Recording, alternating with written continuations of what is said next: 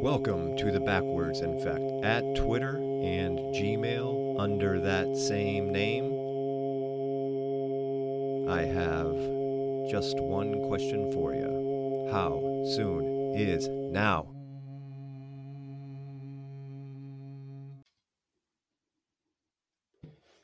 Well, we do have a special guest tonight. His name is Jason Rosander. Um, he is a veteran, a former federal law enforcement officer, personal trainer, and mountain athlete.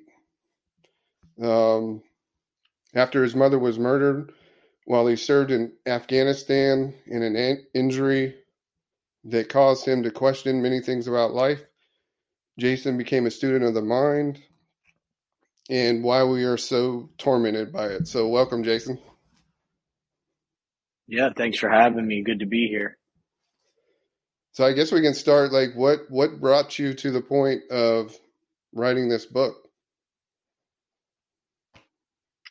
Well, there was a lot that led up to it. It's a long story, but obviously the um, I think when I was younger, like most people say that are sort of on this path, if we want to call it that, I felt that there was something that was off, we could say, with how we are living, what we're doing.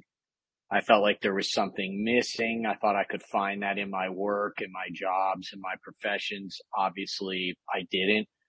And as time went on, um, it started to become clear to me that something was off, you know, and I think how most of us live our lives, you know, most people, we feel like there's something off.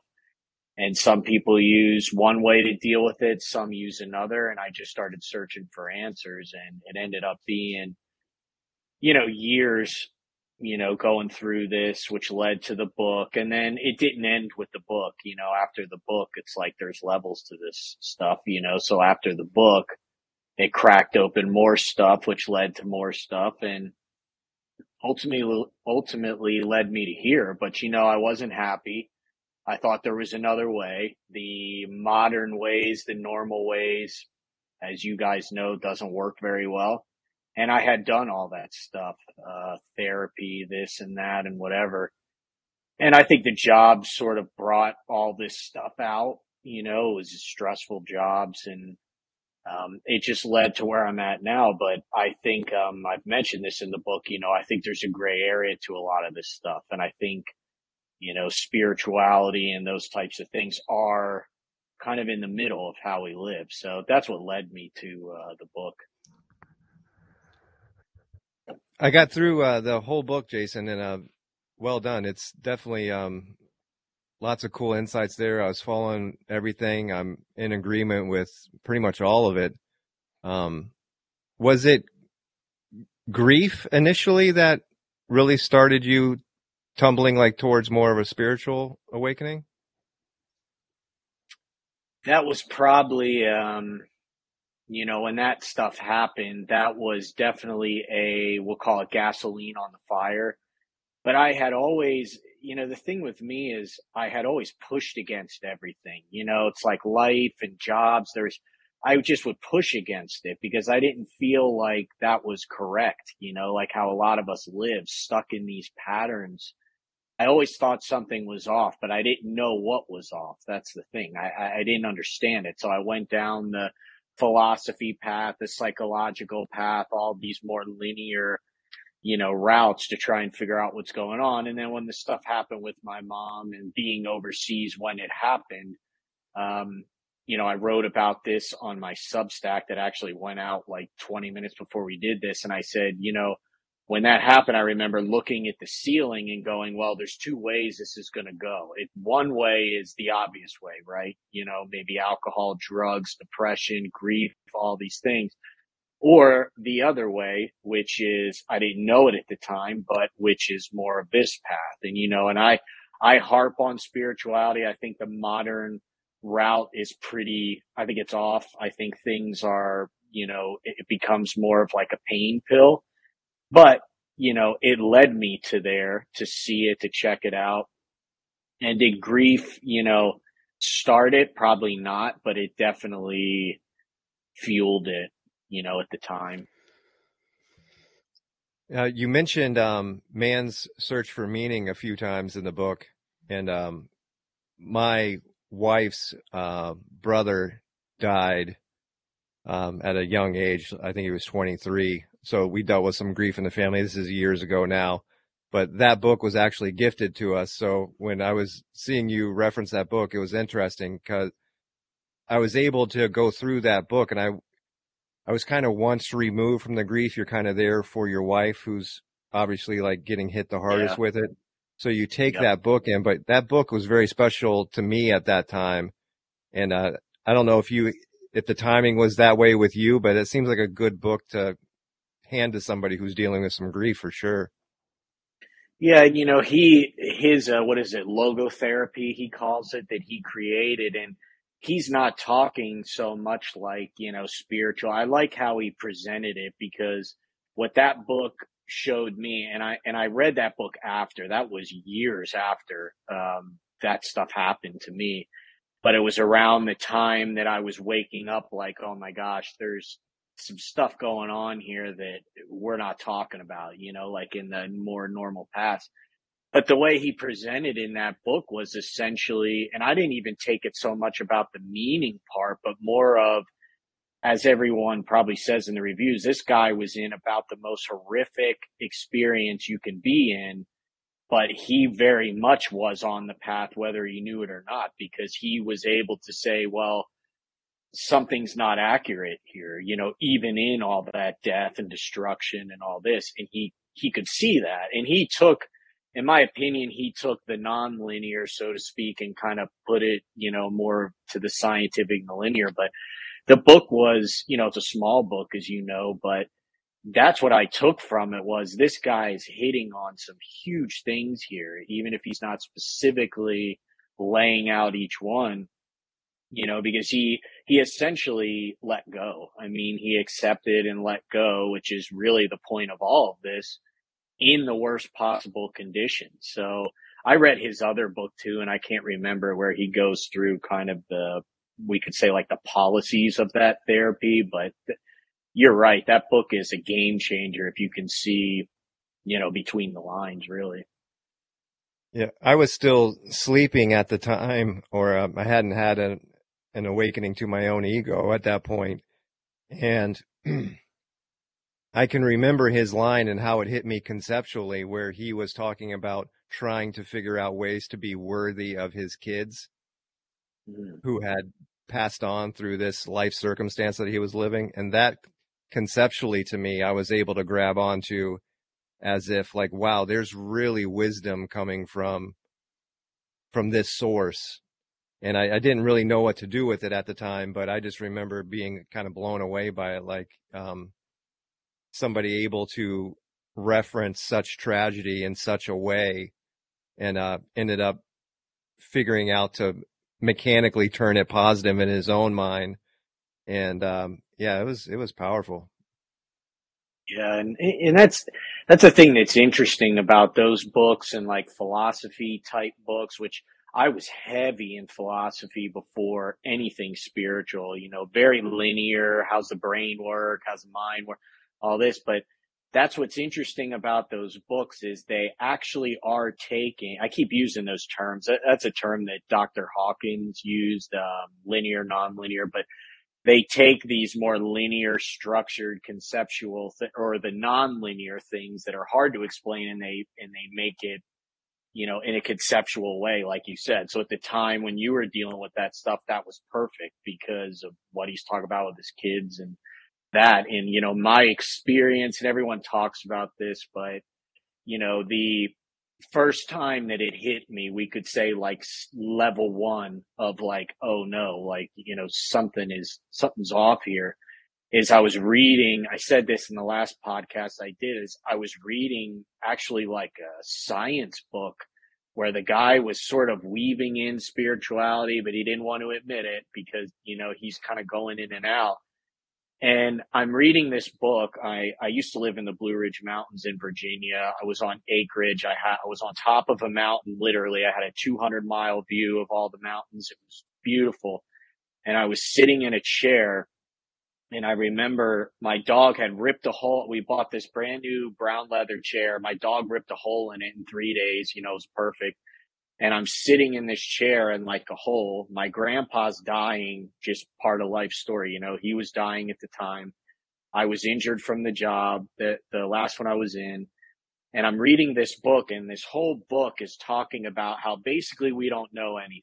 They're talking about all these experiments and how they can't explain any of it and he's just leaving it hanging there. You know, you be the judge. And that's when it hit me. I just remember dropping the book and going, we don't know a damn thing about really anything, at least from the linear conceptual viewpoint. And that's what initially really took me from, you know, the linear to more of the nonlinear. And from that point on, that's when everything got, that's when it went off the deep end there was, you know, these people that are taking these concepts and putting them in a way that connects, like you said. And that's what did it for me. It wasn't some magical, you know, necessarily euphoric thing. It was just a slap in the face of up, you know, what's going on in here is not correct. and it's what ruins most of us. I mean, that's the reality. So, yeah, I think I can relate to when you're saying about not knowing something wasn't right, but you couldn't put your finger on it.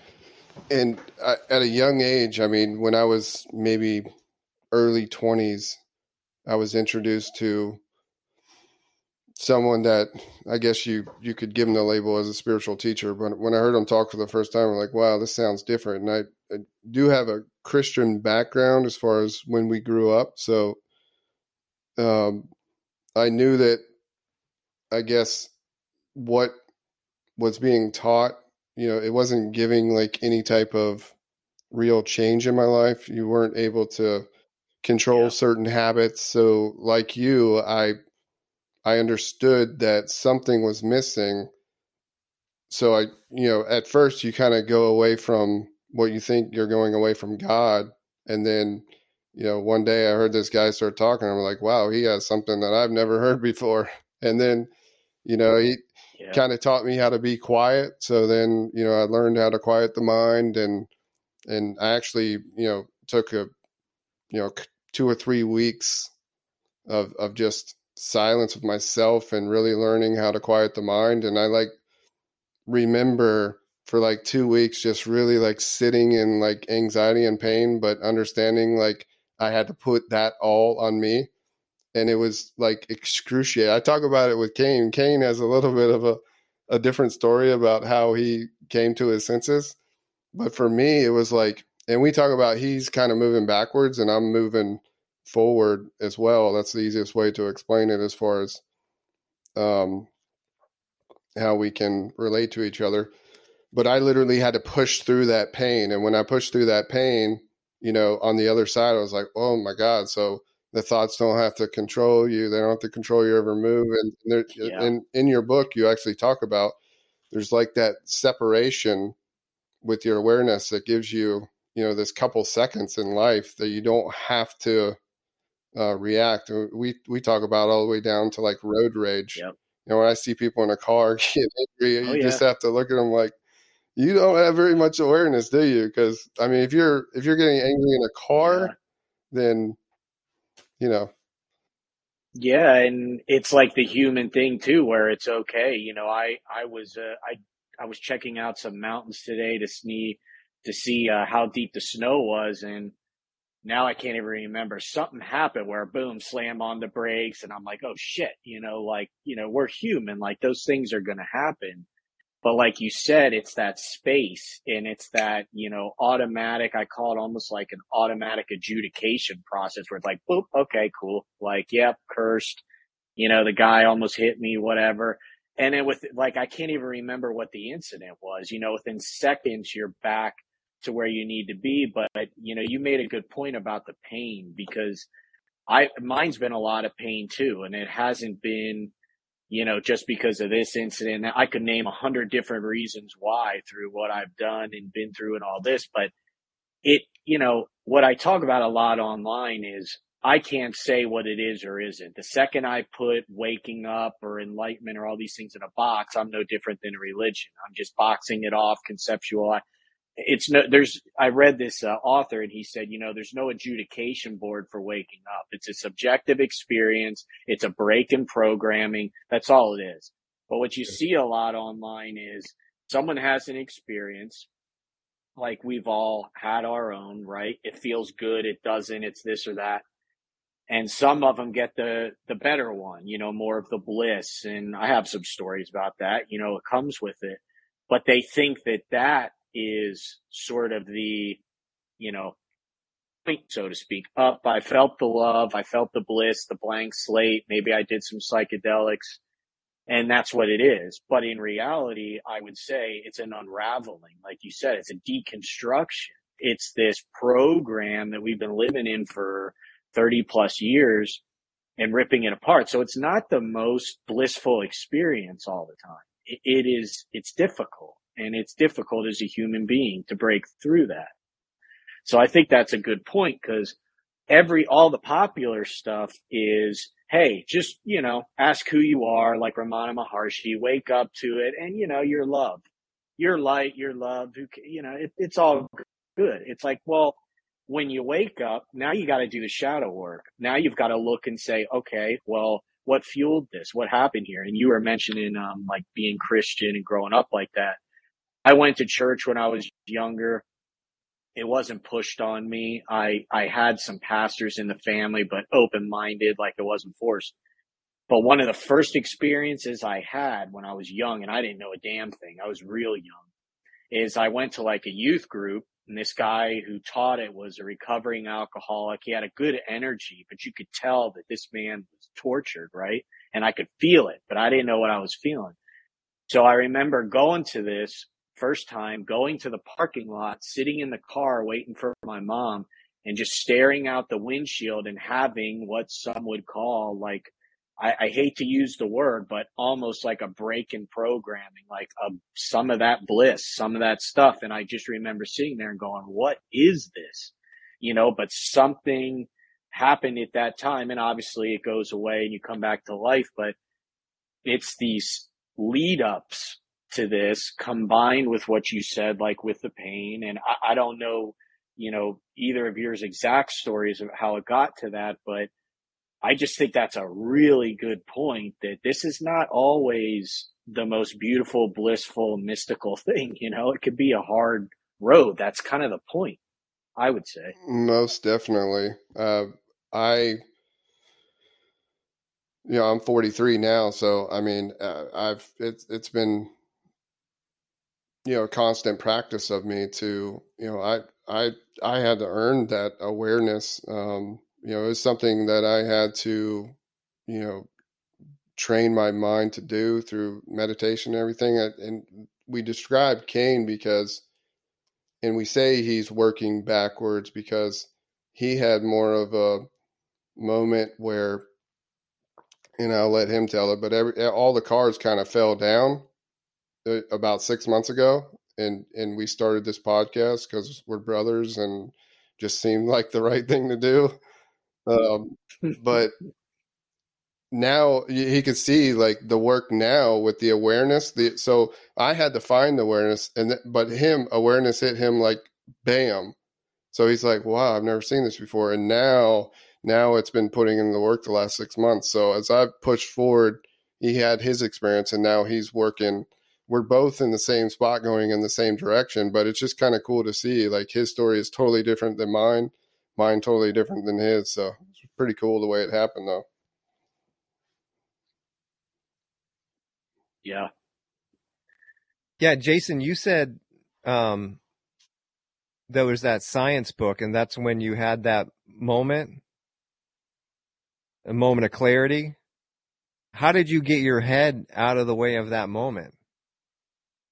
Well, you know, it's funny because we're, I haven't really thought about this a lot since that time. That, that was a little while ago, not, not too long ago, but it's all kind of hitting me how wild that time was, you know, especially living on that mountain. And I mean, I moved to that mountain. So I was working for the government. I was living right. I was working in DC, living right outside of DC, traveling a lot. And I said, you know, this was the start of it, but I was like, okay, I'm moving out to the country. So I'm in the middle of nowhere at that time, no experience with land, property. There's snow, you know, none of it. So it was a, it was all coming together. And I think that's what led to it. But as far as to your question, you know, I remember that happening and just being sort of blah for two days, you know, just like, what, you know, what is this? But, um, I don't really, for me, when that happened, it was more like we were speaking about where I didn't have probably what it sounds like you have. I did have to work up and through so when that happened, it was like a wound was cut back open. And now it's like, Hey, here it is. Like you can band-aid it. You can cover it up, but like here it is.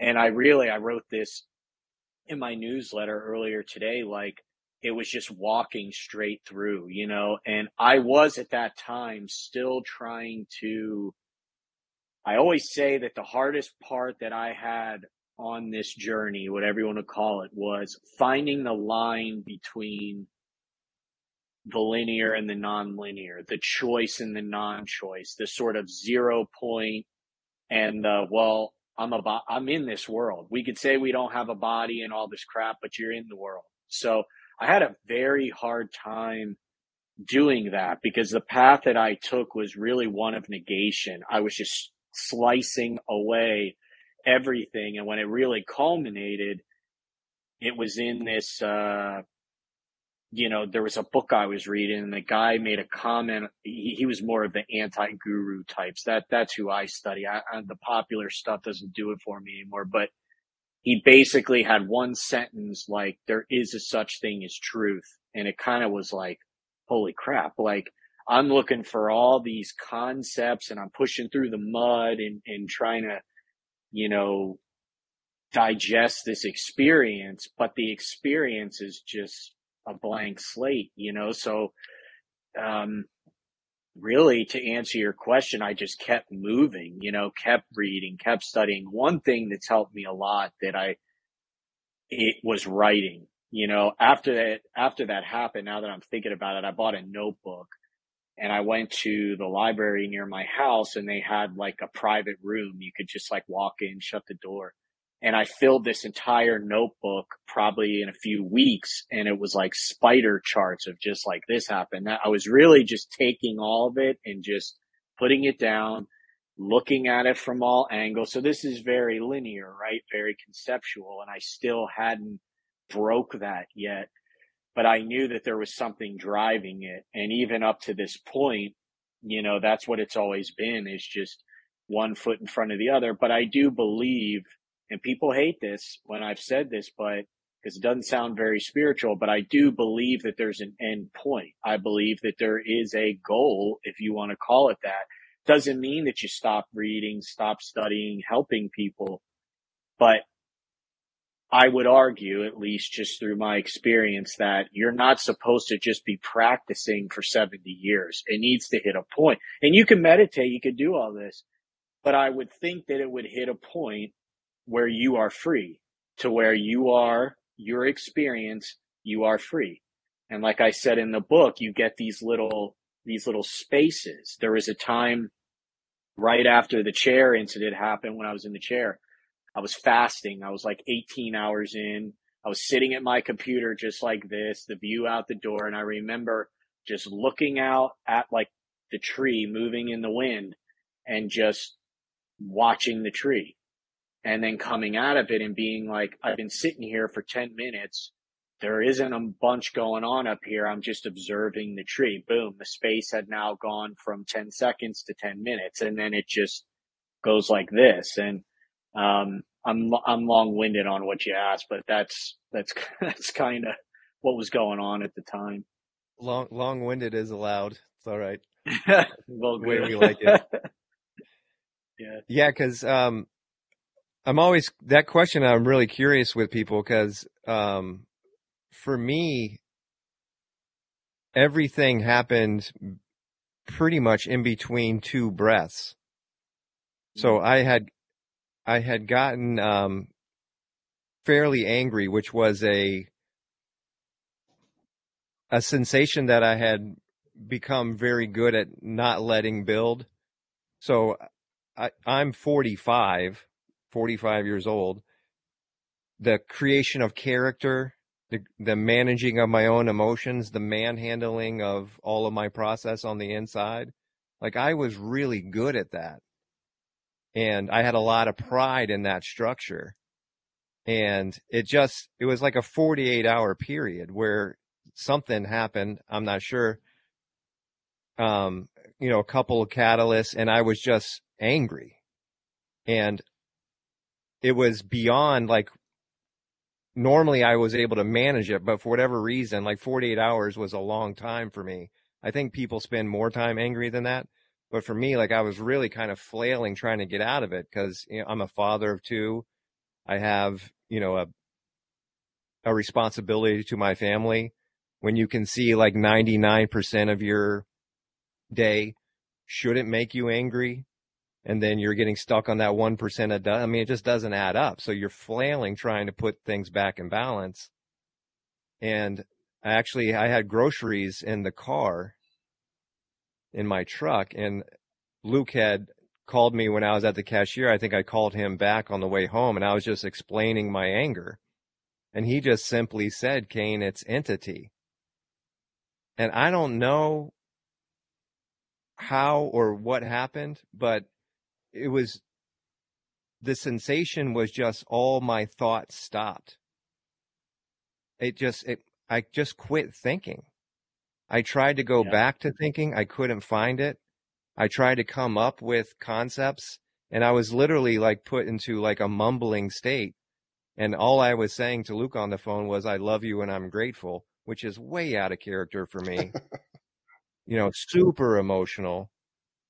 And I mean, he, he I was, was just a mumbling nothing. And I stayed that way for two weeks where I couldn't find my way back to thought. Hmm. I, it was, you know That's how interesting. Yeah. You know how we normally we try to like quiet our minds in meditation yeah, with force. Yeah, and it's yeah. a struggle this it would it, I the polarity just got reversed, and I yep. I was completely content just sitting in my backyard, and I couldn't even figure out like how to move or why to move, but it was yeah. also important because I have so much responsibilities. So I was fighting to try to get back to thought. But while all this is happening, it's also like this very magical, I can't explain moment that's going on that gave me the clarity of my own awareness, basically. Mm. And then the dust settles from that time and you kind of start putting your life back together. And it's kind of now, and I mean, it started a long time ago now, but from what you and Luke are saying, you wake up to the idea and this is not a, an admission that I'm some kind of horrible person, but I'm a really shitty manager of my own life. Like, how did that happen? Mm. You know, all your pride in this construct and, and, and you're mm. going in circles, you know, in yep. each moment, all these systems of circles. And so now there's this deconstructive where, you know, one thing at a time, like, why am I buying liquor every Friday night? Like, what are you doing? Like, how many times do you need to learn this lesson? And yep. so, you know, one thing after the other. And, um, and it, it entrenched every single part of my life from second to second. It sounds like the dam broke, you know, it was like it just, for some reason in this lifetime, it was like, Hey, you know, it broke. And I, I ponder that myself, like, why now? You know, like I have people in my family doing, you know, like you said with the drinking. Actually, a lot of my family was or is alcoholics. And like you said, you start to see these layers on top of layers and you're just like, what? You know, I would do things like that where I would say, okay, you know, after I came home from overseas, mom was killed. I was drinking like a fish, but there was always this little voice. And this was way before waking up, this little voice that was like, yeah, but for what? You know, like you kind of, and you probably noticed when you look back, I know you had a very quick, you know, it happened quick, but you probably had times in your past where you were questioning things, where you were like, what, you know, like there was a moment I had, um, I was working with my dad. He did masonry. He had a masonry business and I was up on a scaffold throwing blocks or something. And it wasn't like a egoic, like disrespectful thing, but I remember sitting there and going, what's the point of this? Like, you know, we all feed our families. Uh, no, no, no, no. What's the point? It's deeper than that because my dad wasn't happy doing that and I could tell. So, so what is this? So, you know, we question things and I think sometimes the dam breaks. And, you know, for me, you're describing the, um, you know, with the thought, you know, it's hard to get back to it. You're sitting there almost like in a daze and my experiences have been a little different, but, and I, I don't even like to admit this because it goes towards the popular, like the Ramana Maharshi stuff. But one of my big breakthroughs was actually his self inquiry where you stop and you go, okay, what is thinking? And I remember I was stretching and, um, this was on the East Coast. I was stretching or the book was laying on the ground doing something and I just opened it up and, and read those lines, what is thinking or whatever. And it was like, it just blew my head off because it's like, you, there's only so far, you see this sometimes on psychedelics where there's only so far you can go back. And when you hit that wall, there's your answer because there's nowhere else to go. You know, I call it the blank slate. And when you hit that, when you see that and you're not wrestling with it or, you know, I want to be enlightened. I want to be happy. And you just boom. I think that's what you experienced. You know, it's a blank slate. It's okay. So before I add all this gibberish to life, life is just life. That's it. It's just whatever. And all we have is this podcast right now is us talking. There's nothing else. Robert Saltzman, who's another good teacher that people don't like, he's, he always says it. He says, this is it this is it. He's like, I don't know what happens when we die. I don't know about mystical this and that. He's like, this is it. And that was his experience waking up was that's it. Yeah. like right, right, here, right now. And I really think that's, you know, like another version of what you experienced. You know?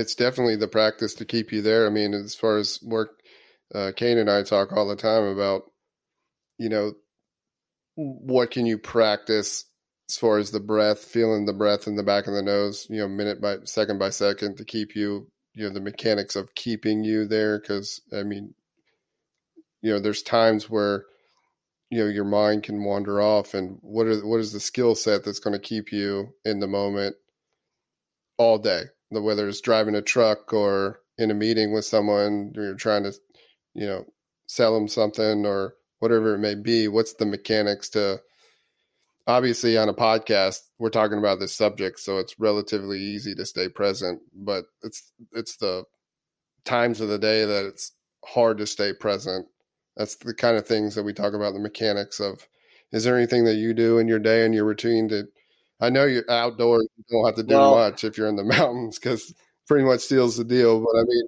in yeah. your routine is there anything you do to help you keep keep yourself grounded well, you know, nature nature to me now is just part of me. I don't really look at it as like this. I, have had more. I used to log them. It's funny. I have a, an entire folder on my computer of having experiences, the things, you know, getting hit with the downloads on, and I just stopped doing it because I would be sitting on the side of the mountain and, uh, this happened on one of the ones around here. And I'm like sitting there. I'm seeing ants at my feet. I'm seeing the trees blow and, you know, I can remember just being like, here's the answer that everyone's looking for. All this shit is alive. All of it. And I'm right in the middle of it. And that's life, you know, so I have had those experiences out there. But for me, what ultimately, you know, you got to watch your words here, but ultimately what will, will say put me over the threshold in my experience was not trying to control anything. I don't try to stay present. I don't try to be in the moment. I don't try to watch my breath. I'm just here. And that's Does it. your mind ever and wander off? What I find. Oh yeah, I, I'm totally human. I'm not claiming to be you know, this guy, I heard a guru say once, and I, I don't agree with this stuff. And he said, you know, when I sit here, there are zero thoughts. It's like there is not zero thoughts. You do have a body, you do have a brain. The mind may be the software. But for me, I've essentially, like I said, this negative way I've taken where I, I've just removed the fuel. So if I'm sitting here now and I go, man, I'm hungry. Okay. Hungry. It just come in, come out. You know, for me, it's been more of a, I'm not trying to be anything. It's do I come back to center? You know, if the guy cuts me off and I go, oh, shit, I almost got hit by a car within two seconds, the needle's just back to where it is because, you know, there's a big difference between fear and caution. You have to be caution if you don't want to get, or cautious if you don't want to be hit by a train. The mind and the brain is, is going to say some stuff, but you don't need to live in fear. So for me, it's been more of, I said this once in one of my posts. I said, you know, I looked at the path as a Jenga, what do they call them, statue or something, that game. Mm-hmm.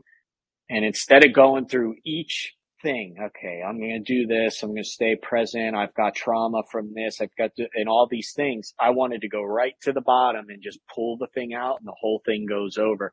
And I, and I've done things, you know, I had, ceremonies with uh, it wasn't psychedelics, just um, with a medicine man on my property in Virginia. It was you know unreal, like just boom, like crying, no clue where it came from, whatever. Um, some psychedelic experiences, things like that. I did it in a, I wrote about it. I did it in a clinical setting at one point. Um, but really this was after the waking up. This was after all that. This was, we're gonna, you know, we're gonna nuke it all and hone it in, but it wouldn't have done a damn thing if I didn't do the work. And what I learned from all these things is, like I said, is if you're constantly looking to, and I watch my breathing and things like that, but if you're constantly looking to kind of steer the ship and, you know, how do I stay more here? You're kind of creating another box. So I've left it as like, you know, we're all human. And a lot of these gurus, the, especially the popular Indian ones, there's all these whispers in the community of the weird stuff that they do. And maybe there's people that they took advantage of. I read this, it was years ago. I read this book and the guy's going down the line and it's like, you know, we try so hard to be spiritual, to be enlightened, to be aware. And it's like, well, how about you just stop? How about you say, yeah, I'm hungry. Yeah, my kid's annoying me. Yeah, the, it's cold outside, but you're doing it really from a position of this is human, this is normal, and I'm not playing the game. I'm sort of, I heard a guy say the other day who's very much awake. He's like, I don't try to remove thoughts. I don't try to watch breath do this and all that. He's like, I just let it, like, I know it's there. That's essentially the difference is I just, it doesn't really have any fuel. And, you know, and I get annoyed. I have problems like anyone does. But it's also that angle of knowing I had another, my first real teacher who was actually a psychologist, but he ended up being very spiritual, who really pushed me on this. He said there's a big difference between what's real and what's true. So what's real is this life stuff, right? Being in the game, playing it. You have to. You've got kids, you've got bills, you need a shelter over your head. But what's true? And what's true is the blank slate. It's just that right there. If you took 20 milligrams of a benzodiazepine right now, you'd be sitting on the couch staring at the wall going, huh? And you'd feel better. Things would quiet down, but nothing changed in your life. So it's just showing like that real and true angle. So I don't really try to do that stuff anymore. I'll go downstairs and stretch and breathe and contemplate. But the more I tried that stuff, the worse it got. And I eventually just said, okay, like, got it. You know, if thought comes in right now of something happening outside, cool. Wife comes upstairs and trips and kills the internet connect, cool. You know, it's, it's, mm-hmm. I really had to dig deep for that though. That took me a lot of years to untie that knot because, you know, we want to feel better, right? Like we're told that when you get on this path, it's supposed to be this in the moment mystical thing all the time. But I've looked at it as I told this to one of my buddies, um, about a week ago. you know, who's on it to getting on it. I said, you know, for me, it's been really pulling away so far from the program, just pulling away, you know, yours happened in an instant. We've pushed a little bit, but pulling away so much to where I go, okay, this is where I'm at.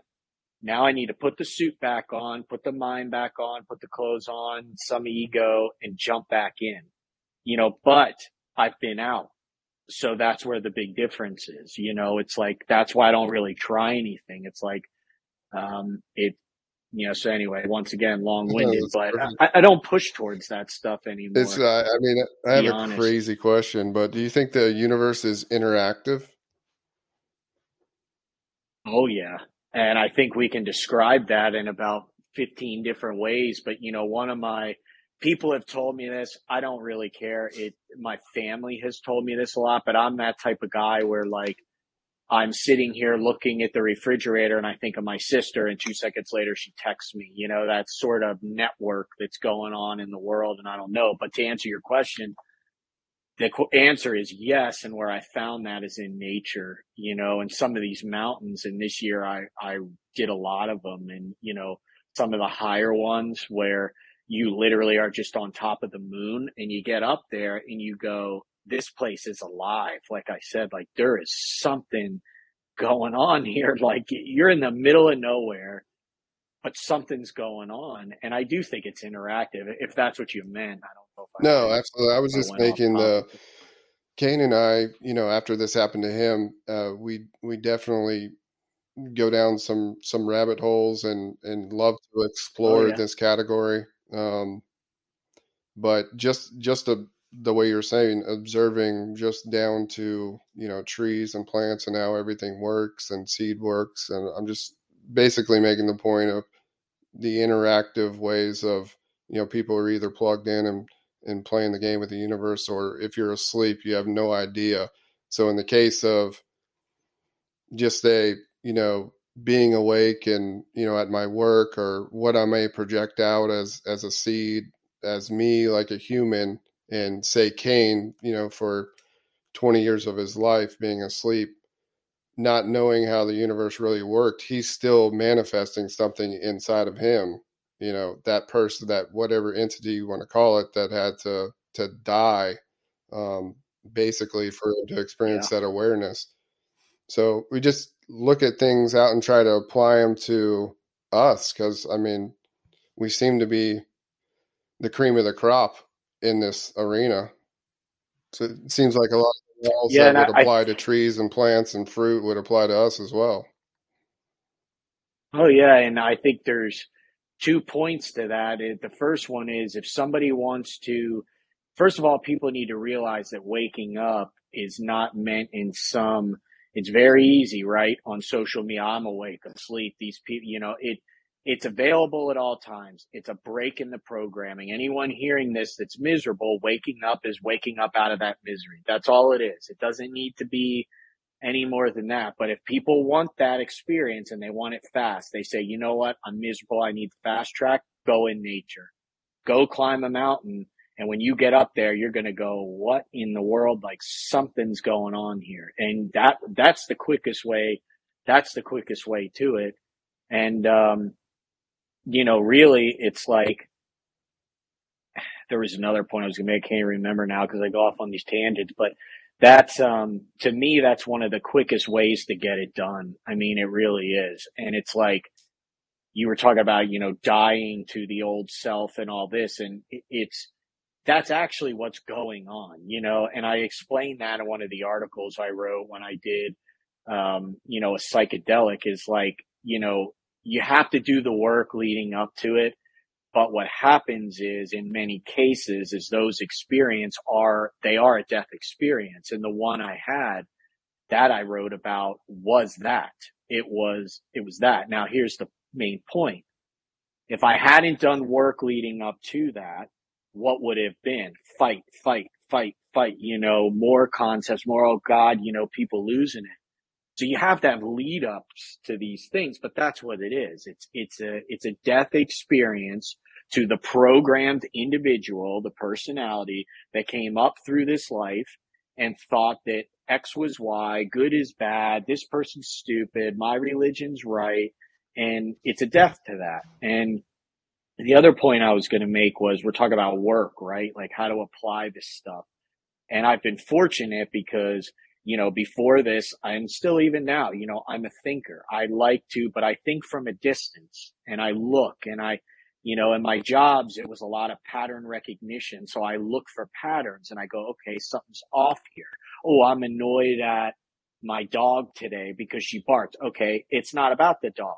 What's it really about? Let's look, you know, things like that. But applying these to life, the word that came to mind when you mentioned work was humility. You know, it's like we go to work and we have to play the game. We don't I don't mean that in some asleep way, but like we've chosen to be in a profession or do what we do and we play the role, but we need to have humility, you know, when we're sitting there and we're saying, you know, I used to do this in the jobs. I know both of you have at some point where you go, man, I just saw the, I just saw the zero point. I just saw what is, and I'm sitting in this job playing this game and, you know, this is all bullshit. Like this is ridiculous, but it started to occur to me that actually, no, it's not. What it is, is we need to have hum- humility to what's going on. Uh, you know, I was still working after that experience. I still went into about three jobs after that that were, you know, high stress or normal type jobs. And I can remember being in the midst, you know, especially the people I worked with, you know, high testosterone, alpha males, everyone's got a gun. Like this is, you know, this is a, a tense environment. But I, and you wake up and you go, it's intense, but it's BS. Like these people are, they're torturing themselves. But I had a humility where I would like laugh, you know, I would show up to work and do the job and be like, this is all, you know, this is, this is the great game. This is what it is. I'm not trying to change anyone, convert them, be happier at my work, be present. No, this is it. This is the game this is pretty neat, mm. you know, and when you see that and you're not on it, you know, just trying to obsess over it, it, you know, it, it works out. And to me, that's sort of the application we could say of waking up or spirituality, whatever you want to call it, is being in it and knowing you're in it. But I think at one point, you know, as both of you have done, you know, you have to be way out. Get way out and then you can jump in and play the work game. Take your kids school this that everyone's annoying you you could do that. But the difference between awake and asleep would be how far out have you gone? Because i i have good friends of mine and i love them to death but if they wake up in the morning and stub their toe that whole day is based off that incident and they don't think that anything else exists and that's the sad part. That's the asleep. I did that for many years. I'm no saint. And that's what it is. You wake up, oh man, the husband, the wife's pissing me off. Well, they're the problem and you're projecting and pointing and the whole day's ruined. But then you pull far enough out of that, you go, you almost have to laugh. There's times where I catch myself where there'll be like a reaction to something and I'll just I literally could be in front of my wife, in front of a friend, and I'll just like, I'll just smile ear to ear. I'm like, I love it. This is the game. Like, this is what we're in, you know, like we have these programs and reactions and it's, it's kind of, you know, it's, it's interesting. And when you read people like Jed McKenna, UG Krishnamurti, these people that no one likes, they just keep repeating over and over. They're like, look, you're here. You have a body. You have feelings. You have bills. You have a house. Drop the rest of it. Just, just, just drop it. You know, you're going to have moments, but always be able to come back to center. So that was just something that popped in my head, you know, how to apply these things. It's humility and awareness of where you are. That, that's my opinion on that. You know, mine was so sudden and there's such a contrast and um, i'm just coming to terms with the word transmutation but my mm, um, word, yeah. my, my experience with it was basically lots of anger and then lots of pride. And then mm. those two things get flipped and once they were flipped i was left with patience and humble, like a sense of humble that I've never known before. But it's kind of created like just a curiosity in me because I'm I never find myself, especially with spirituality, I I never find myself in a position of like what's right or what I know is right. Like I, I'm not confident at all with anything that's going on in my head. So anytime I'm reaching for something that's right, I'm I'm very leery of I'm very humble. I don't claim anything as right anymore. But it it it has made me like very curious. We were talking about meditation or other teachers or trying to investigate online because you see something and then I say to myself, well, what happens if I sit down and do the Om mantra for an hour? Like, so, and it doesn't matter what somebody tells me happens. Like I need to experience it. So yeah. I'm just constantly taking this stuff in. So I feel like I'm, yeah, I'm pushing in all these directions and they're all, and I mean, basically all of them have something to give, it seems like, but it, I definitely feel way curious and just investigative. I'm also kind of in a very good spot where I'm mingling with nature quite a bit myself. Um, and that yeah. is exactly what you say. I mean, that's the, that's the sanctuary for sure. That's holy ground. But um, yeah. I'm always pushing into these areas. I'm always looking and feeling out new stuff. And um, the me- meditation journey afterwards has been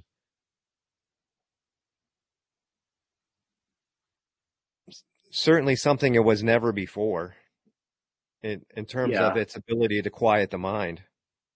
Oh yeah. And, and, you know, when I had that experience in the chair, I did exactly what you're describing. I mean, I went down every every path there was, you know, and and to be fair, and a lot of people wouldn't admit this because you know they wrote a book is that book was the sort of ground floor. It was sort of like okay, like transmutation and all these words. And to be honest, I had some people that I knew that um, were kind of annoyed at me the way I wrote the book because they're like, "Look, that you you're ba- your we'll call it reference points are from spirituality, but you don't mention anything spiritual in the book, and I did that on purpose. I no none of the words, none of the stuff. But even now, when I look back, I don't even like the word transmutation anymore because it still is implying all this duality. And you know, it's my point is is that those things, you know, your experience, like we've said, has been boom, okay, let me reconstruct, and it'll eventually, you know, come back up for me, it was boom. Okay. Now I've got to go up the hill. And I went through all that stuff. The Kybalion, I mentioned that in the book. That was, that was another one that just boom. It was that book and a book called Atmamun by Kapil Gupta, who's actually an MD that really just slapped me in the face and was like, Oh God, you know, like the, the Atmamun was more of the no mind sort of teachings where it's like, look, this is the problem. And the way you get rid of this is by removing the fuel. You don't try to get, re, you know, rid of this, remove fuel.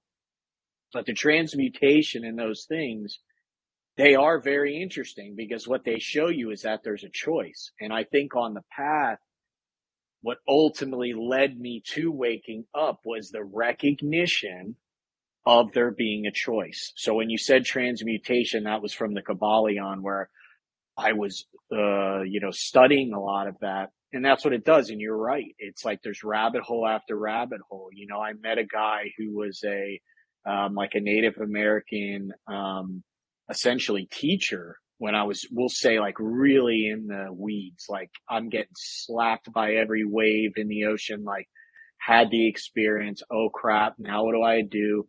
And, um, you know, he told me, he said, go out. I had a rock on my property. It's crazy because I didn't know it was there. This huge like boulder on my property. It was, you know, there and I never knew it. He said, go out there and like create a little scene. I laid out, you know, a picture of my mom, my wife, some stuff from past jobs, some stuff from Afghanistan, you know, all these little points, right? And I just sat there and he said, don't do anything. He's like, I'm going to be in the background. Don't do anything. And you know, I mean, we're all like this. I'm like, what the hell is it? Like, what is this? So went out there and I just sat there. birds chirping, quiet, all this, and boom, like that, just tears, faces leaking all over the place. I mean, it was like I got hit. I did not know what was going on, and it was an intense experience. So I'm bringing that up because that's just some random incident, you know, going down these pathways, like you said, and looking around and whatever. Now, what I think happens, or what I know at least happened in my experience, is you're going to go down every spider web, every path, and you're still going to end up at the same place, which is drop it all. Just drop it all. You can still live, be in this world, whatever. Drop it. There's nothing to find because at the end of the journey, what you find is blank. It's just a blank slate and you're adding to it. You're interacting. If you want to go off in a cave and be eaten by bugs like Maharishi or whatever, that's cool. But, you know, there's paths here, there's choices here. And, um, I know what you mean by that. I did that for so many years. I mean, I must have a thousand books downstairs with every little magical this and that, hermetics and whatever. So I know what you mean, but I think it all leads to the same point in the end. Yeah, that's interesting. So you're saying that searching through any kind of spiritual practice concept it would be the same thing as just living your life in in the moment just with presence. And it wouldn't really matter like what which way you drive that vehicle they're both going to lead the same place. Yeah and i but i do think that we have to go through those things you know what i mean like i'm sure every one of us started by reading some books and doing this and you know you had the experience boom like that you're working down coming up, but it's like a lot of people have to, you know, yours, maybe it was caused by that anger, right? I know all about anger, had a lot of years of that. And yours was just quick, the two, you know, two days or whatever, but reading the books, doing the practices ultimately, you know, it's like fuel to kind of boom. But my theory has more or less been at some point that's got to go. You know, these people that I know that are 61 years old bragging about their practice, practice, practice, practice, practice, and they're this and they're that and they're love and they're light and they're all these magical things. But I'm like, you're not awake though. So because you're living in this dualistic framework of, I have a spiritual side. I have this side. My friend is not spiritual. I am. We have to lift everyone up with light. And it's very dualistic. It's very, when it really should just be like Johnny down the street is doing what he's doing. This is doing what it's doing. You guys are doing what you're doing. And there's no problem with that. As long as you're not, you know, doing this all the time. So I don't think that they're a waste. I think that, um, it can't become a hobby. That might be my point is like, so yeah. is it just kind of something you do? Oh, I'm stressed. I need to go me- meditate. Well, I think the question would be, I think the question would be, why are you then stressed? Don't, you know, I'm going to go off on a rant here, but this is something I, I do. This is something I do a lot on Twitter is this mindset stuff, right? So I'm not implying anything is right or wrong. If I do that, it's no different. It let, you know, I, mindset shows choice, right? Hermetic shows choice, philosophy, psychology. They show that there is a, there is another option besides being like this meditation. There's no doubt that meditation works. We all know that it does quiet the mind, the alpha waves. They've, they've literally proven it. But here's the thing that we have to ask ourselves uh, is, okay, I see all these, you know, tough guys and alpha males and everyone's a whatever on Twitter and it's mindset. So it's okay. I'm miserable. Change the mindset. That's force. That's what Hawkins says. There's a difference between power and force if you're taking a situation that's a garbage heap and you just move it to a better garbage heap, it's still a garbage heap. So we have to go lower. That's what I would say spirituality really is and say, okay, why is the garbage heap there? Why is it there? I'm sitting here trying to change everything with meditation and mindset and sh- be positive and, and be loving. Okay, but why? So I think that there's a more foundational structure that needs to be looked at. So I've never been a huge fan and people will reach out to me and they'll send me these long messages. It doesn't happen all the time. And what they're doing is they're just trying to control everything. Well, I switched my mindset. I did meditation 60 hours a day and I did psychedelics and I did all this and they're just forcing it all. And you have to realize at one point, I'll, I'll just respond and I'll just say, well, why are you doing all that? Why, why are you doing that? Have you ever stopped and said, huh, we're doing this? Well, I'm doing it because I'm miserable. Why are you miserable? You know, you have to, you know, you have to go down the rabbit hole a bit. There's a, the author, Jed McKenna. It's actually not his real name and he gets people hate this guy because they think he's arrogant and whatever, but man, his books have some good insights in them. And he has a process called spiritual autolysis. That's what he calls it. It's basically a deconstruction. You take the situation, you write it on paper, and you find what's true. That's all it is. Find what's true in that, not what's real. It's real that my leg hurts or that the dog's barking or whatever, but what's true, right? What's true. So break it down. And that's where that's the part that people are missing many times on this path is instead of this love, light, uh, awareness, oneness, whatever being a byproduct of waking up, they think it's on the path to waking up. Well, what I would say is you wake up and you sort of get that stuff, you sort of see that stuff, but the process to get there is not always the most beautiful one. So, you know, people sometimes comment on my stuff and they'll say, well, what do I do? And it's like, ask the question. Why do you want to do anything? You know, and that's what really my path has been leading up to now. It's just a huge deconstruction. Like I had a puzzle on the table for 30 something years. I'm 38 now. I had a puzzle on the table locked tight. I broke it apart. That was the you know, waking up. So then I eventually pushed it off the table. It's completely gone. I then clean the table, but then I take the table, light it on fire and throw it in the garbage. You know, it's like one guy said, he said, when you wake up, you've cleaned, you've cleaned the lens. But when you become, so to speak, which is another loaded word, I hate to use it, but when you become enlightened or which literally just means seeing, it's not as special as people think it is. You remove the lens. So my path has always been one of just getting to the core. I'm not here for fun times. I'm not here for pleasure. I'm here to be free, to not suffer, you know, and I was very direct on why this happened for me. But here's the other problem, and I'll throw myself under the bus because this did happen to me. So everything I'm saying is very almost like structural, right? Rip it apart, go to the center. It's all these pieces. But I found myself at one point getting lost in those pieces. You know, you spin a circle that never ends because you're trying to find the root of everything. Is that the so mini the journey? Ego?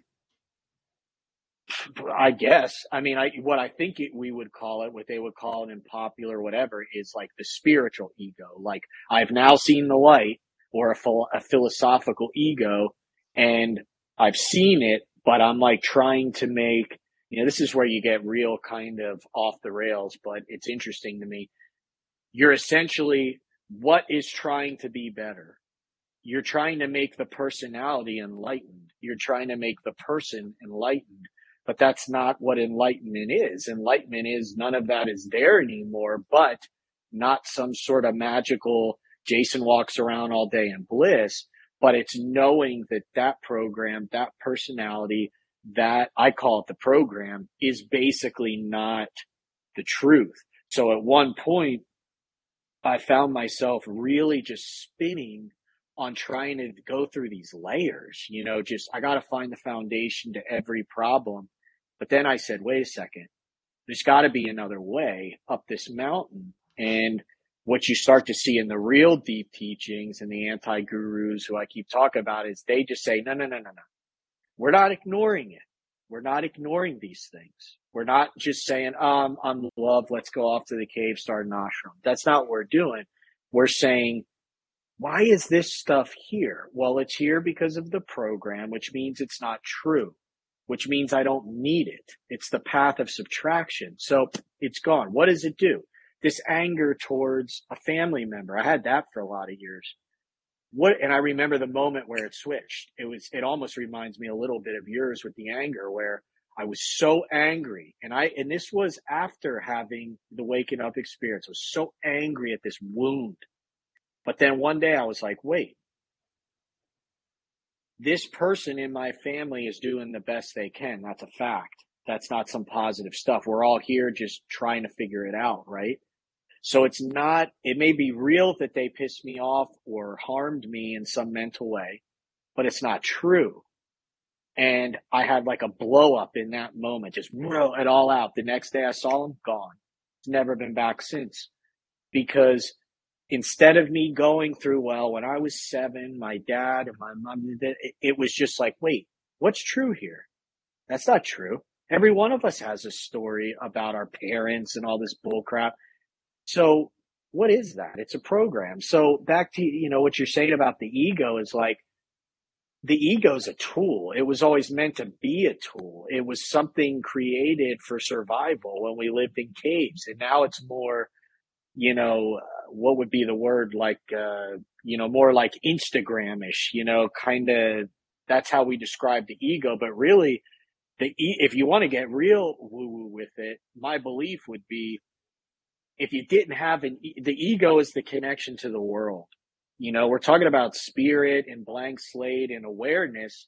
Okay, but how'd that get to here? How's that connect to here? If you're living in awareness bliss all the time, you, there's no point to be here. You know, like there has to be some sort of connection, but you have to know that you're not the connection. I mean, uh, and to me, that's the easiest way to put it is I've had enough experiences personally where I know that I don't have to sit here and say I'm God or I'm oneness or I don't need those words. I just know that the program is the program and it doesn't do much for me you know, so I don't play in it anymore, really.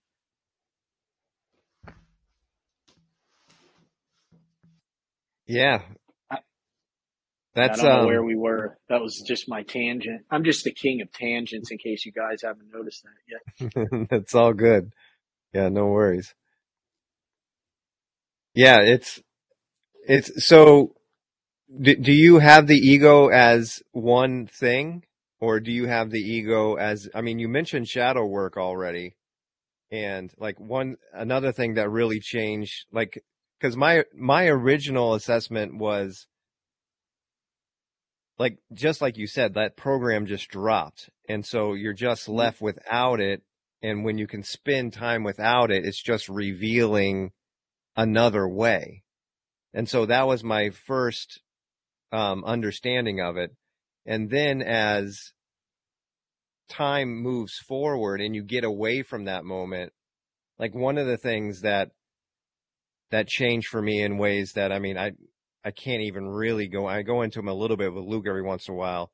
Um, but like my dreams, my dream life, um, my entire sleep pattern, and then you start to understand like with some of like the more gnostic views where they always talk about the many eyes and then i'm mm. starting to like look at them like there's there seems to be more on the inside that is still in a state of unawareness mm-hmm.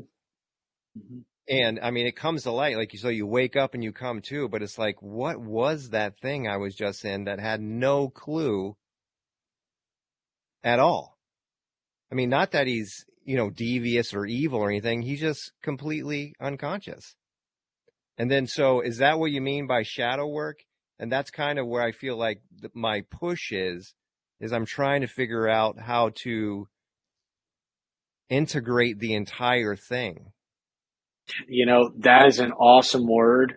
Integrate. I've used that word. I think before all my Twitter stuff changed, I think that was like something in my username had that and a point that, so to your point, it's like, if you read a lot of these teachers or the popular stuff, it's very positive. It's, hey, you know, stay on that scale, right? Like stay in that place. In other words, people will report that they had an experience or they did, let's say psychedelics, which are so popular now, right? All these things. Okay. And then they see it and then boom, they're done. But as I've said before in one of my writings, and I saw this because way back in the day, I went to one of these spiritual conferences. Everyone's spiritual in the conference, and then they get to their car and they're yelling into their cell phone. So the shadow work is saying, and I, you know, like I said, I can't be the adjudication board for waking up, but an author that I follow said something along the lines, and, and I know they've said this in the East where it's like waking up is freaking stage one like you'll wake up, you're lucky enough to have that. Boom, there it is. We've had our experiences. So now we know it, call it that. I call it the blank slate is there, right? This bull crap that we live in is not accurate. Okay. Now we know, but you still are on this planet. So there's work to be done. But the advice, because I learned this the hard way, the advice that I would give to someone like or kind of to your question is like, let that stuff be there. Like you're going to fit, like you, you said it, it was a good point. You know, there's stuff in me that doesn't feel like it woke up, you know, like it's aware. These layers, these patterns. And to me, it's like, let them be there. Don't try to nuke. That was me. I just wanted to get rid of it all. It was negate everything, right? I, I wanted to be Maharshi, just away doing nothing, right? But it hit me one day where it's like, what is the point of being here? There is no point to be here if there's no interaction here because he still was teaching in an ashram. He still had to eat. He still took walks with animals. You know, like it's not as mystical as it sounds, but those things in us, those layers, those pieces are part of being here. It's the human experience and what'll happen. And I, and I already know it'll happen you know, and, and, I'm not claiming that anyone on this call is on level 10, 5, 6, or 3. That's not how I mean it. But what will end up happening is you'll wake up one day and you'll say, oh, okay. And all those little layers that feel like they're asleep or they're just these like little pieces in you, they won't matter anymore. And then they'll disappear because, you know, it is a good way to say it, like having it and working down, you know, but I do think the shadow work is, and I actually think there's something called, what is it, integral Zen or something? I, I haven't followed it, but somebody told me they're like kind of adding that into these Zen practices now where they're like, all right, you had the experience, you've seen something, now we got to go through some stuff. So I think the shadow work is an important part. And I think a lot of people that tell you, I had one of my teachers told me, and, and this can be, you could take this any way you want, but you know, I've had he made a comment like if someone tells you that they just woke up in an instant and everything was bliss from that point on with zero shadow work, zero anything, they're lying. So someone like you, you said, Hey, you had it, but you're still looking around. You're not claiming some God status. You're like, okay, well, the hell is this? You know, like, but there's a lot of people that say, Oh, I had it. I'm good. We're done but then they're yelling at their kid when he spills crap on the carpet. You know, it's like there's there's work that has to be done after the lightning bolt, you know, and that's what I believe. But the problem is you have to do it from a distance. And I was not doing it from a distance in the beginning. I was head first, 60 books piled up everywhere, notes like this mad scientist with pie charts on the wall. And it's like, that's not going to do it either. Now, it led me to here. That's, that's fine. We're all going to do our things. But I just think this human organism is what it is. And some of us are lucky enough to see outside of it.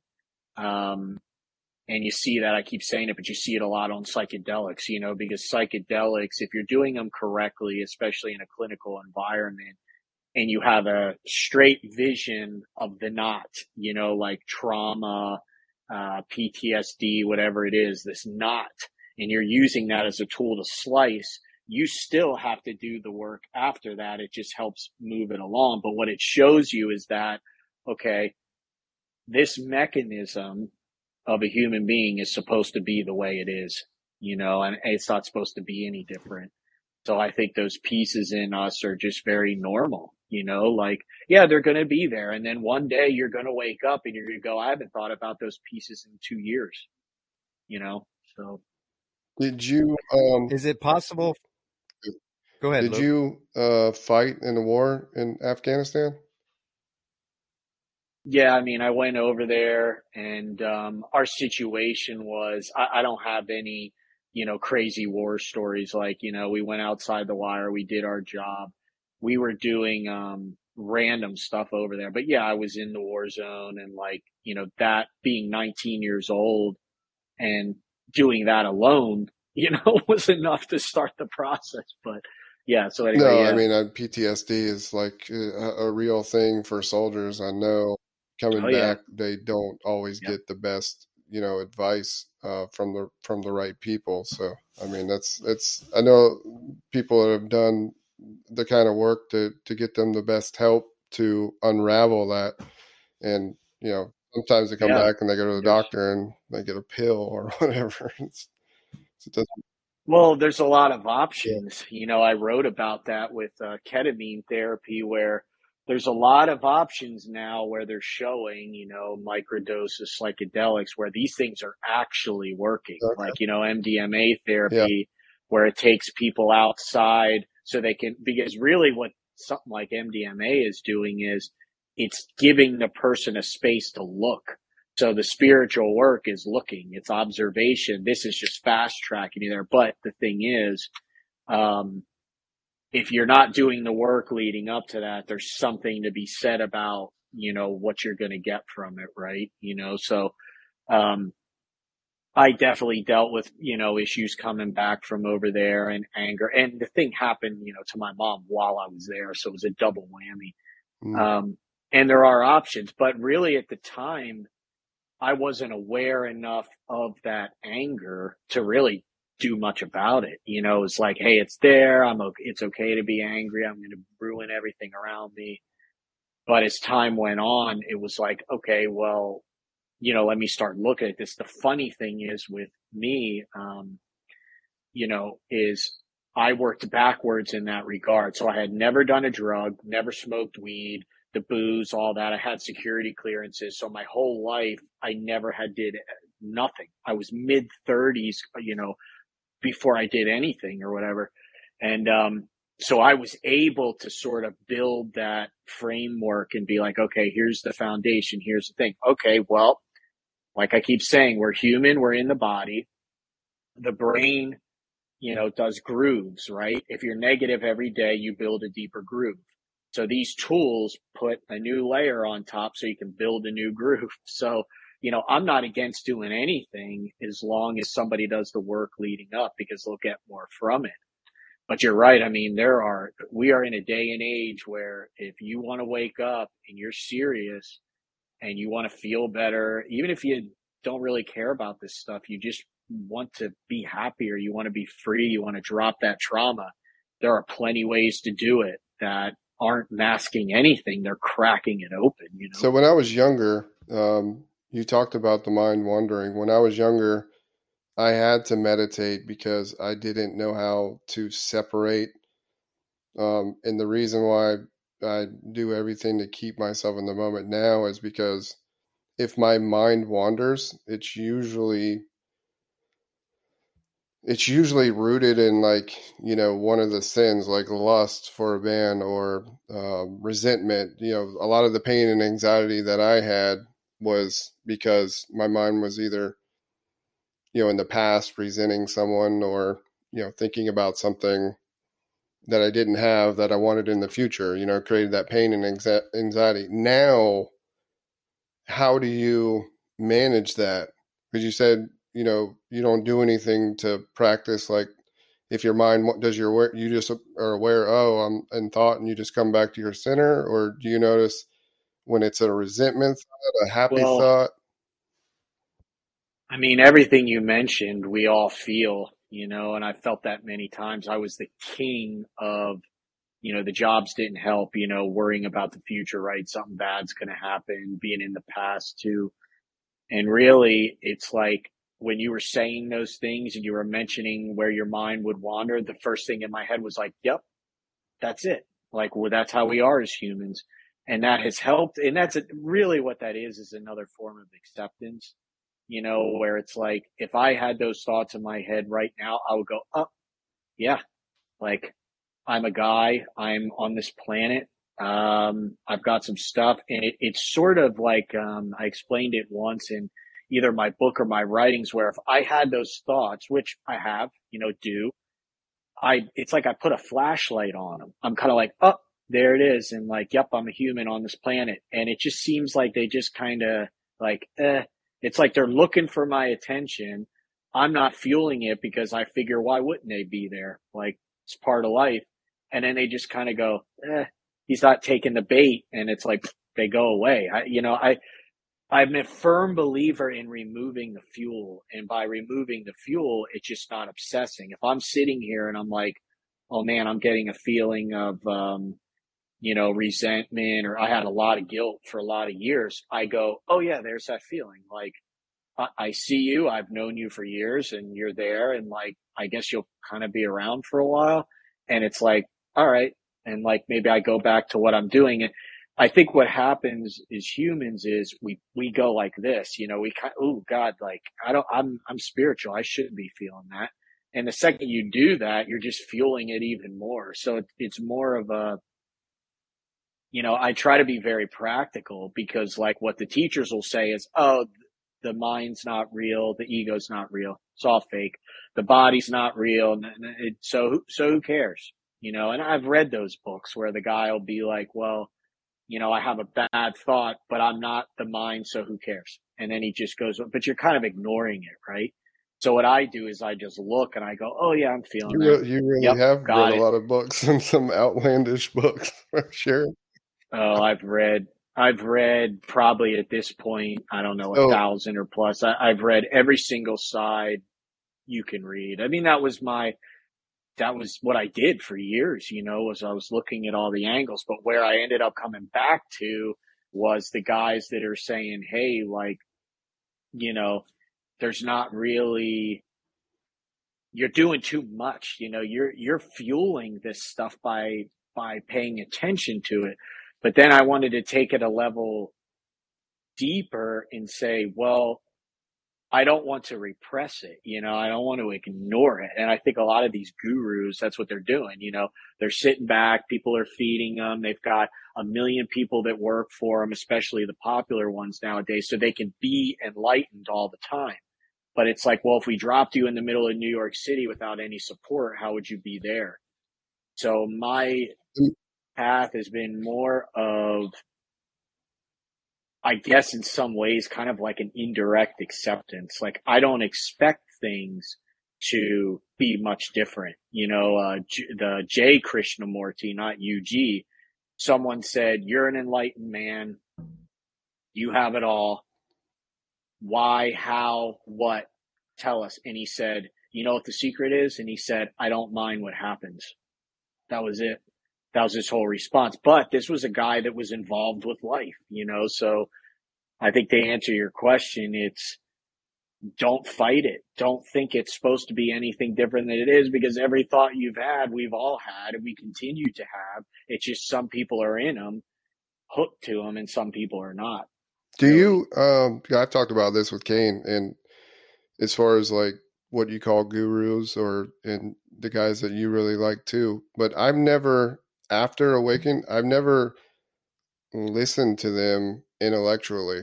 It's all vibrational as far as hit, what they say hits the heart. And I might turn on Audible, say Osho, for example, and listen to, you know, book on the way to work. And, you know, I might not hear 10 sentences, but the 11th sentence, I'm like, wow, that, that hit me right in my heart. So there's nothing intellectual about the whole process. It's just rather comforting, I guess, because if you turn on yeah, anything soothing. else on the radio, yeah. they're just going to be having a conversation about yeah. small talk, and anyone you know is awakened. Small talk is kind of it's not the funnest thing to do. Like even turning on, yeah. it's just there's no substance there. So I get comfort from that, but I'm not trying to learn anything. Does that make sense? I mean, I'm just I'm I'm letting it hit the heart, and I'm like, wow, that was cool that I just got that little tidbit before I got to my first stop today. Yeah, and I heard um, someone mention they said, you know, they and I feel the same way. Where like I'm looking and I'm watching, but it's more of like a refinement, you know. And it's funny you mentioned, um, um, you know, listening and things hitting. I was uh, something I listened to on YouTube today. I was driving back from this mountain, and like you said, I just remember thinking like, well, don't really want to listen to music anymore. This guy has good points. You know, it hits a point where there's nothing really new to hear. There's just like kind of scalpels to it, it whatever. But I remember just kind of looking off, looking at the, you know, it's so beautiful up there. And then um, he said one thing, and I was like, oh man, you know, and I kind of made a mental note, like, that's a good way to put it. I find myself studying now more as a way to better relay the information because sometimes I, I, I can always tell, like, when I'll do certain tweets or certain writings, and when I go down the rabbit hole and start talking, it's like nothing, but then I'll refine a few words. It's like, oh, someone sent me a, they're getting, you know, you, you can't dumb down, so to speak, what you're trying to put out. But to me, it's more of a refinement. And it's like you said, what am I going to listen to? Like Entertainment Weekly? Like, I mean, you know, it's more like, why not have it on? These people are, everyone's searching for the same thing. They just know it or they don't know it. So yeah, I, I get it. I get it.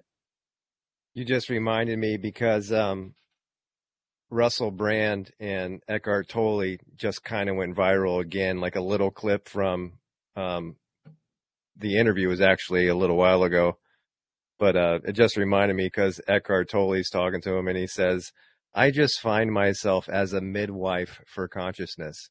That's how Eckhart Tolle was talking about himself. I was like, wow, he yeah. nailed that one. yeah, and that and you know, I ask myself probably God once a week, like, okay, you know, I sort of loop back around and I go, all right, I put a lot of time, in some cases money into this message. You know, once again why? Like you know and i don't i don't rabbit hole it anymore. I just i i let it sit there and i go okay well like that thought's popping up. Cool. All right. Like why? And what i find is and i think it's you know what he was saying he's obviously like on a whole other level but you know you know popularity and they they kind of they kind of turn those guys into machines in a sense you know but um for me, I don't really know how it happened or why it happened. And I just do it because I think it needs to be done. But one of my, we'll call it motivations have been, you know, when I came up through this, I was consuming a lot of information. So I, I always had this little thing in the back of my head that was like, you know, if I finally get to a place of peace or just, you know, just the rock bottom at least, right? I'm not looking for perfect bliss, but just the rock bottom of it all, I want to give something back, you know. And one of the things I do think I'm good at is putting into words where people can use it because I'm not using these magic, you know, hey, you're bliss, you're not this, don't worry about it. It's like, well, people want something that can be, as you said, integrated into life. And it's hard because the farther you go down, you start to realize that there's not really a lot to do. There's a to do to lead up to it, but I mean, the Buddha said something like that, like enlightenment was the most like uneventful thing on the planet, you know? And, and really it's like you just sit here one day and it's like another, you know, I keep mentioning these people, but uh, another guy told me once early on, he's, he's like, he's like, you're pushing, you're pushing, you're reading, you're studying, you're writing, but you know, you're, you're further, right? Your outlook is further, further. You're trying to find something. And then he's like, but eventually one day you'll wake up and say enough. Like the brain, the mind will just spin into a pile and just go enough. Like there's nothing to find here. It's what you find is that nothing. It's just being like, well, this is what it is, you know? And I, I think that, um, I think we're all probably midwives to that, you know, to try and give back to the people as much as we can. I mean, who doesn't want someone to not be stuck in the hamster wheel, you know? Very true. What do you think? Uh, you talk about spirituality and gurus and anti gurus, and one of the subjects I love to talk about as far as how how blind some people I believe are is the current state of like religion and all the different religions as far as you know even Christianity um, I mean, we've seen Scientology being born in our lifetime. Uh, we've seen how that whole process works out. Um, in the spirituality world, I think at least trying to get to, no matter if they're anti guru or guru, seems as though they're trying to find who am I at at the end of the day. But religion, what's your? I'm sure you have some words to say on religion? I think the fact that, you know, one of my things that came up when I was younger and trying to put this all together, what's the difference, say, between the two is the fact that every single religion thinks they're right proves they're all wrong. I mean, I have that's, actually that's said right that there. before. I have actually said before. Yeah. Yeah. Yeah. And, you know, maybe my path was sort of more of the, you know, intellectual in the beginning in the sense of just these, you know, like I didn't just say, well, religions are stupid because God is awareness. I was like, no, let me look at this. Okay. So every one of them is claiming something. They're all killing each other over it 24 seven, stuff in the news, you know, with, uh, you know, uh, what would be the word like drama in the churches and all this. So you just know right there that it's like, oh, okay. So that enough of that. And then with spirituality, you know, it's what, you know, it's that finger pointing to the moon, you know, where it's like everyone, what I would say if there was, so modern spirituality is turned into a pain pill. All you have to do is look around, read my book, you'll be great, whatever. When I went to that one conference, the guy was like, Hey, pay $4,000 a person, come to my house and we'll have a thing and you'll probably wake up or be enlightened. It's like, okay, um, people are looking for relief. And that has essentially hurt a lot of, I think, the spiritual thing where it's all about this like getting.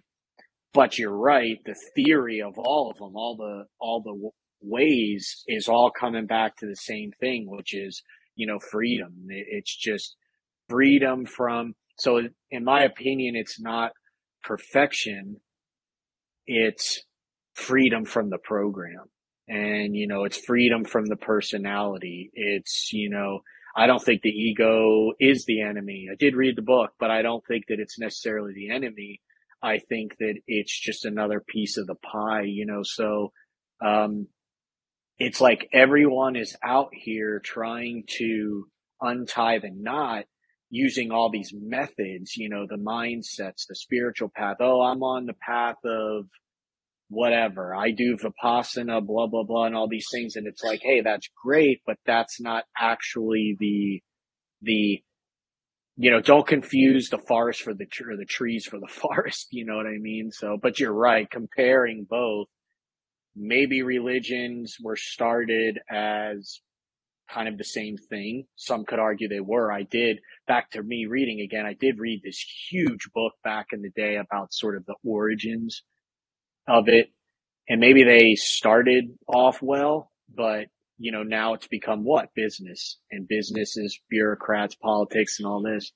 Spirituality is slowly going into that. That's why you're seeing a little bit of a resurgence. It's like even Osho, like everybody hated that dude, but he has some good insights. That dude was definitely plugged in. Was he on drugs doing all this stuff with women? Eh, maybe, probably, but he still had he saw something that a lot of people don't see, you know? So we're getting back to this place where it's like, well, everything that's gone on in the last few years, I feel like the asleep are getting more asleep, but the awake are getting more awake. You know, there's a big chasm, but everybody's looking for this, um, this pain relief. And that's what ruins, I think that. So my point in this one is, I think what ruins religions and spirituality essentially people looking for relief, which is sad because we're all human and we want it. But the relief isn't going to wake you up. Like, you know, the, the happiness and all the positivity. It's like, that's not going to do it. You have to be one pointed in what you're trying to get here, you know, and I think for the serious people on it, it's kind of like freedom or bust. You know, I knew that I was either going to end up some drunk in a ditch or on drugs or whatever from what happened to me, or I was going to wake up. So it was, you know, there was no other options. I didn't choose it. You know, I didn't wake up one day and say, man, that's really cool that this guy Osho, like I didn't know anything about it. So you get picked for these things like your experience, you know, and then what are you going to do with it? So. Yeah, I had the question asked back to me if I, in my younger days, my biggest contrast was I thought I I can't believe how backwards it is because I I I found like how to release the anxiety and the pain and I knew I didn't get it from a religion and then one of my biggest realizations was my god the blind leading the blind is like one of the biggest issues oh, yeah. ever that I've ever seen and I was a little bit more aggressive probably towards religious people in my younger days because I, I, and I welcomed like honest debates with them. But the question, you know, if we were sitting talking just face to face right now, the question that would always come back to me was, "Well, what makes you right, Luke?" And I was like, "Well, I'm."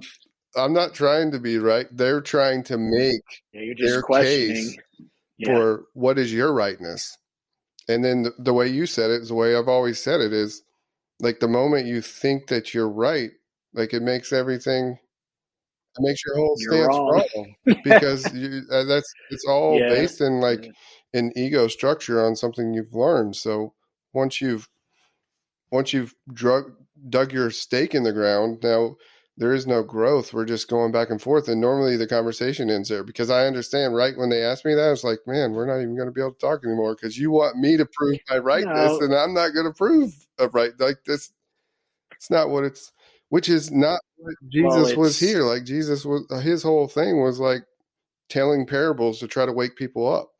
That's, that's what his life was. So oh, if yeah. they actually knew the guy, the guy was like, if you read what he said, it was all like these parables, like trying to oh, people oh, yeah. oh, yeah. wake up. That's all he ever tried to do. Yeah.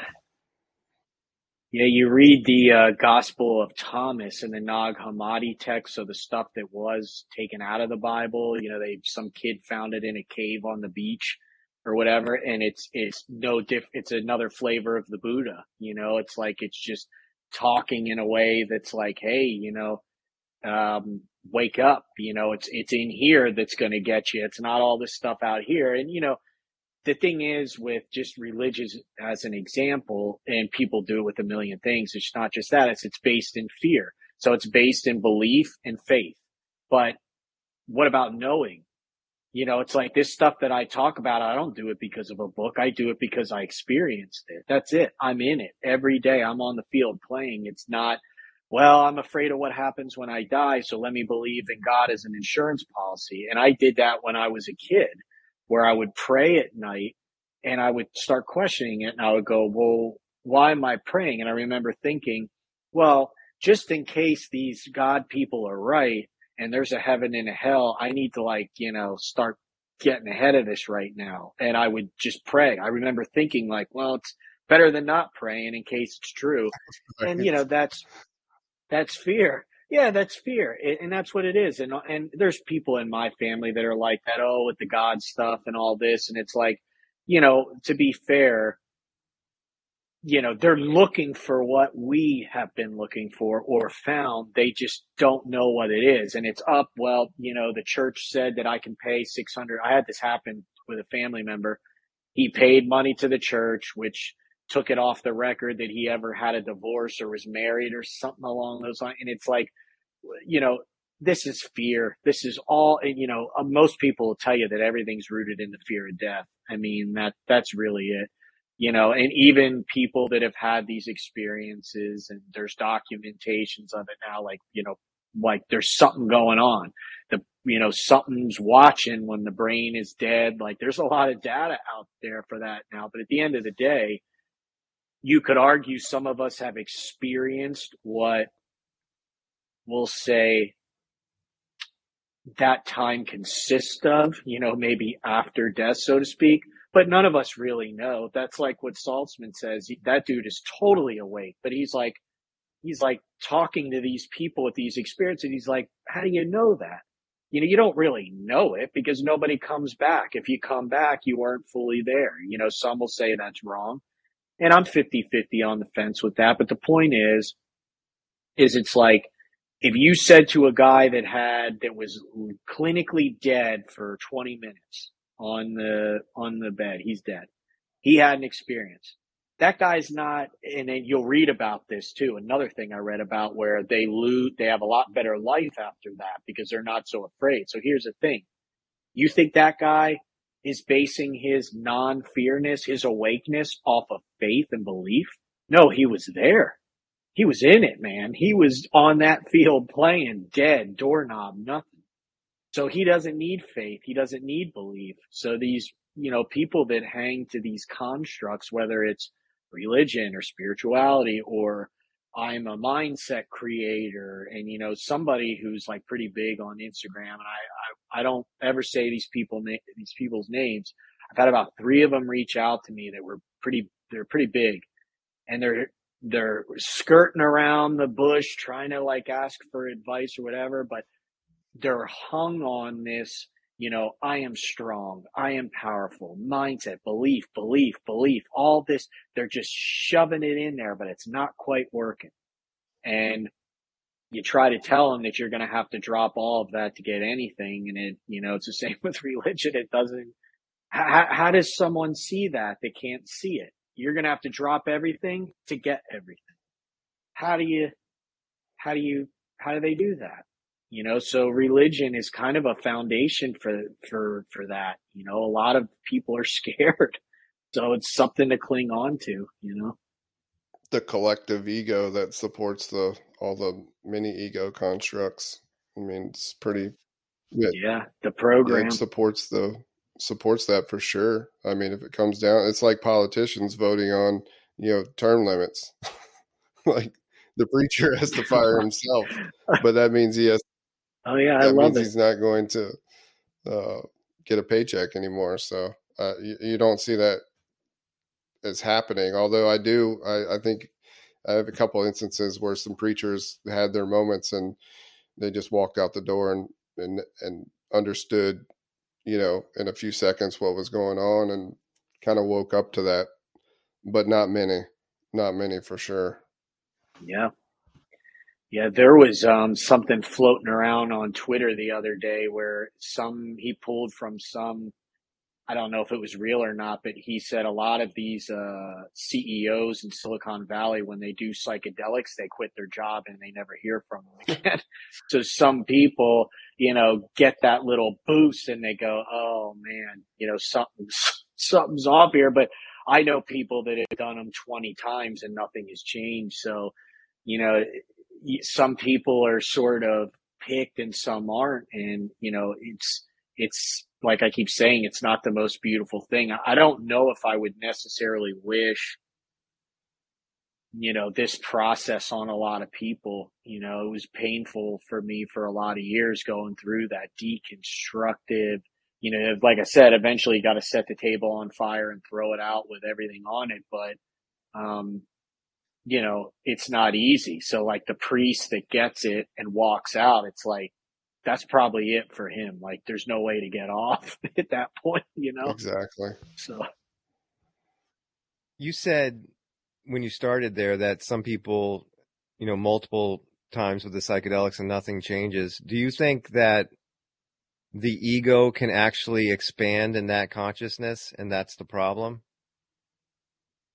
I think that um, I think if people don't know anything else besides that, besides the ego, they're going to come out of it with possibly a bigger one because now they're an ego that's enlightened, you know, so it's, it's just taking one thing and moving it for another. I mean, one of the experiences I had, I remember sitting there and physically, like a, a hand was in my brain, feeling the ego fight back. Like literally, I don't ever mention the ego on my stuff, but I felt it like just doing everything it could to get in charge. Like it knew it was, it was done. Like it was going to lose that battle. Like you're hooked up to an IV, like that thing ain't going to win.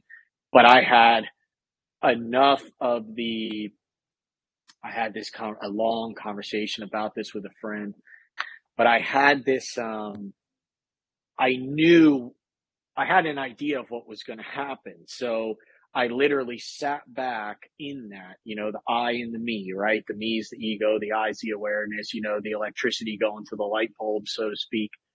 And I remember just kind of being in observation, like, okay, like let it, let it do what it's going to do, but physically fighting to say, like, claim this experience as itself, you know, that default mode network that they talk about. When you had your experience, if they were to say, you know, in a scientific way, they would say your default mode network got shut off. It got shut off and you saw what is with a capital I without that sucker running, you know, the program. So I think if people have one that's strong enough, they kind of claim the experience and they come out of it like, well, now I've got the ancient wisdom. I know what you don't know. And then they become a teacher and get millions of followers, most of them. But, you know, it's, I think that you have to go into it with some sort of idea that like you're not going to win that battle, especially if you're doing it in a clinical environment where they kind of dose high and work down instead of the opposite way.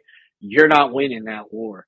So if you push against it, you're going to come out a lot worse than you did. I never pushed against it. Go ahead. Show me. I wrote this, like I said today, it was uh, show me the things, you know, and what I put in there, I'll just touch on it real quick. People can read it is when it was starting to come on the, uh, the psychedelic, I saw a box like this in my vision and it drew like this. And I'm like, okay, I kind of knew what was coming. And then all of a sudden my mom's picture right in the middle of the box. And I saw that. And I saw a horse in a field like um and like a nice backdrop like in the mountains. We have wild horses out here. And i saw a dude in a foxhole um like about to jump out. These were the three things that i saw. And then all of a sudden mom's picture goes away representing that she was killed the guy jumps out of the foxhole and then the horse is on the ground being picked apart by birds and i said there was no pain in it. You know, that's a good thing about ketamine is it's very, it, it, you know, it's soothing. It's, you're, you're looking, but it's hard to look. And I asked to whatever was there at the time, I just said, well, what's the point then? And it said, and what I heard back was, um, you all look at everything wrong. And then I immediately saw the horse in the backdrop, beautiful with like, uh, like a baby and then I saw the dude in the foxhole with his family. And then I saw my mom from her birth up to me, my birth all the way through. And it was just pure, like what some would describe love, right? Like just, this was like the good, right?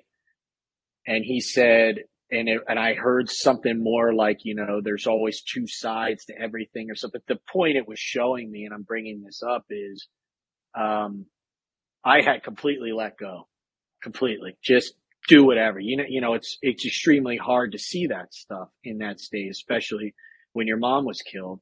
And I had just let it go, and I saw it all and got the message. You know, but I didn't comment. I came out of that like a bowl of ice cream. I was crying. I was hunched over. It went on for like a day. It had totally taken the knot and just cut it in half right there. But here's the point of this what would have happened if I fought against that? What would have happened if the ego was quote unquote in charge during that time? It would have been bad. And I think that's why you hear these people that have these, you know, mental breaks when they do it. And I can remember feeling like in my chest when it was happening, like, dude, if, if I don't let go of this, I don't know if I'll make it back. And I just pooped. And that's when the information came in. So I do think people can go in and come out worse, you know, whether it's ego or mental or whatever. But the key is what those things is. And they tell you, the doctor, you know, I met with this doctor multiple times. And he said the key is you have to let go because when you go through the stages, the first stage is a BDNF stage where it's literally rewiring the quote unquote issues in your brain. That's literally what it's doing. But then you dislocate they call it, where you're outside of the body, so to speak. And if you don't let go there, it's going to be a bad day. So, yeah. how long ago was this? Um, it was, what was it? Earlier in the year at this point. I don't remember exactly. It was sort of, for me, the choice was I felt at the time, this is another thing that people don't, the highly supposedly spiritual don't like to hear, is I felt, and I was explaining this to myself, you know, I felt that, okay, I had done the work. It had led up to, we'll say, knowing, you know, kind of like there isn't much more for me to really intellectually consume because as we all know, you read one book, you've read a lot of them, you know, it circles back around. But what I had noticed is that the body, and I don't mean that in a cool way, like all the gurus say, the body, but like, I felt like it hadn't caught up. And because of training and because of experience, I was able, I was still getting those reactions. There was anger, there was fear, there was things that I knew were there because it just essentially was a habit. Like they had been there for so long. It was trained into us so much in these jobs. Um, so I would, I would sit there sometimes, like in my chair, you know, it wasn't meditation, but you could call it that and I would just look forward, kind of look at a point on the wall. And I just, I don't try to do anything. I would just observe, like, all right, there's that thought, there's that anger, there's that. And I just remember thinking, like, this system that I'm in just has not caught up to what I'm doing here. Like, it's been too many years of those grooves. Mm.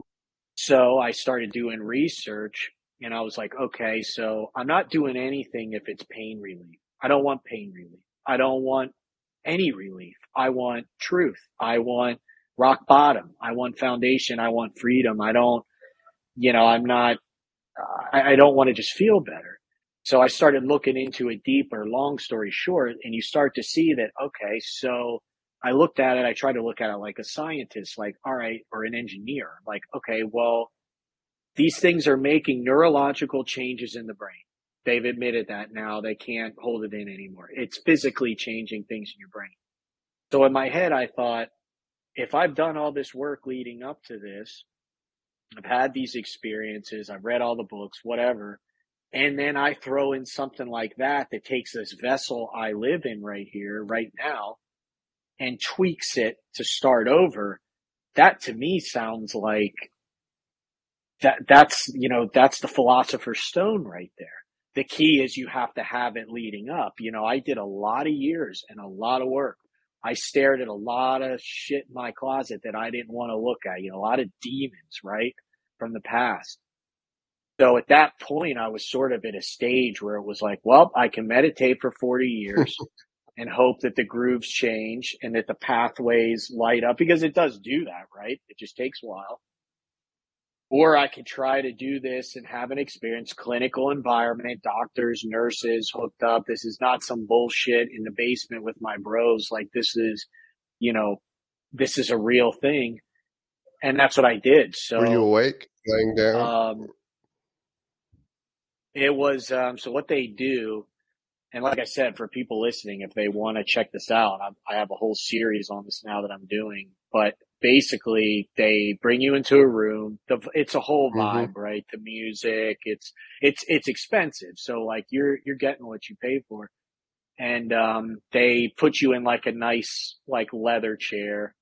Um, they bring the thing over, hook you to the IV. You put an eye shade on, noise canceling headphones with like binaural beats. And within 90 seconds because it's an IV, you're like, what in the world is going on? Here? I mean, it's, I described it in my newsletter like, it's like coming out of the desert, the first drink of water with ice cream. And I mean, it's just unbelievable to come up because BDNF, you know, brain derived neurotrophic factor is actually, you know, it's doing stuff and that's why you feel like that. So um, that's yeah, that's basically it. They hook you up to that. It goes for about 45 minutes. My first experience was a death experience. It sounds cool nowadays because that's what everybody says, but that's 100% what it was. Um, it was a going out, going out. Okay, why is this still happening? What's going to happen if I don't come back? What's going to happen to my fan? It's the ego, the mind, the program just fighting against it. And you're like, you know, shooting out of orbit. Wow. And then you hit sort of a choice point. Yeah, you hit a point where it's like, okay, I'm going to let go or I'm not. Luckily I did. But, you know, like I said, I kind of knew this was coming. Um, and I let go. And when I did, it was sort of like floating around, like the medicine was looking for like the things that it would have to work on next. And then as I just wrote about today, round two was the one with the box where it just, I, I came out of that. Um, and the doctor called me and I was like, you know, I had been holding that crap in for so many years. And even on the path, it was so deeply embedded that I didn't know it half the time, but it was coming out. And he was like, you know, and I hate to say it, but they're also trying to sell you more treatment, mm-hmm. right? And I told him, I said, I said, I don't know how you could have an experience like that and ever be the same. And he told me, he was like, well, most people, he's like, you really, you know, did the work and you read up on it. Like he, he knew I had paved that way for a lot of years, whether I knew it or not. He's like, most people need, you know, a bunch more. And I'm like, I do not need 50 of these freaking things after that. Like that was, what what more? And then funny thing is, after number two, I did do number three. Funniest thing is, is when it started happening, they hooked me up. It starts happening.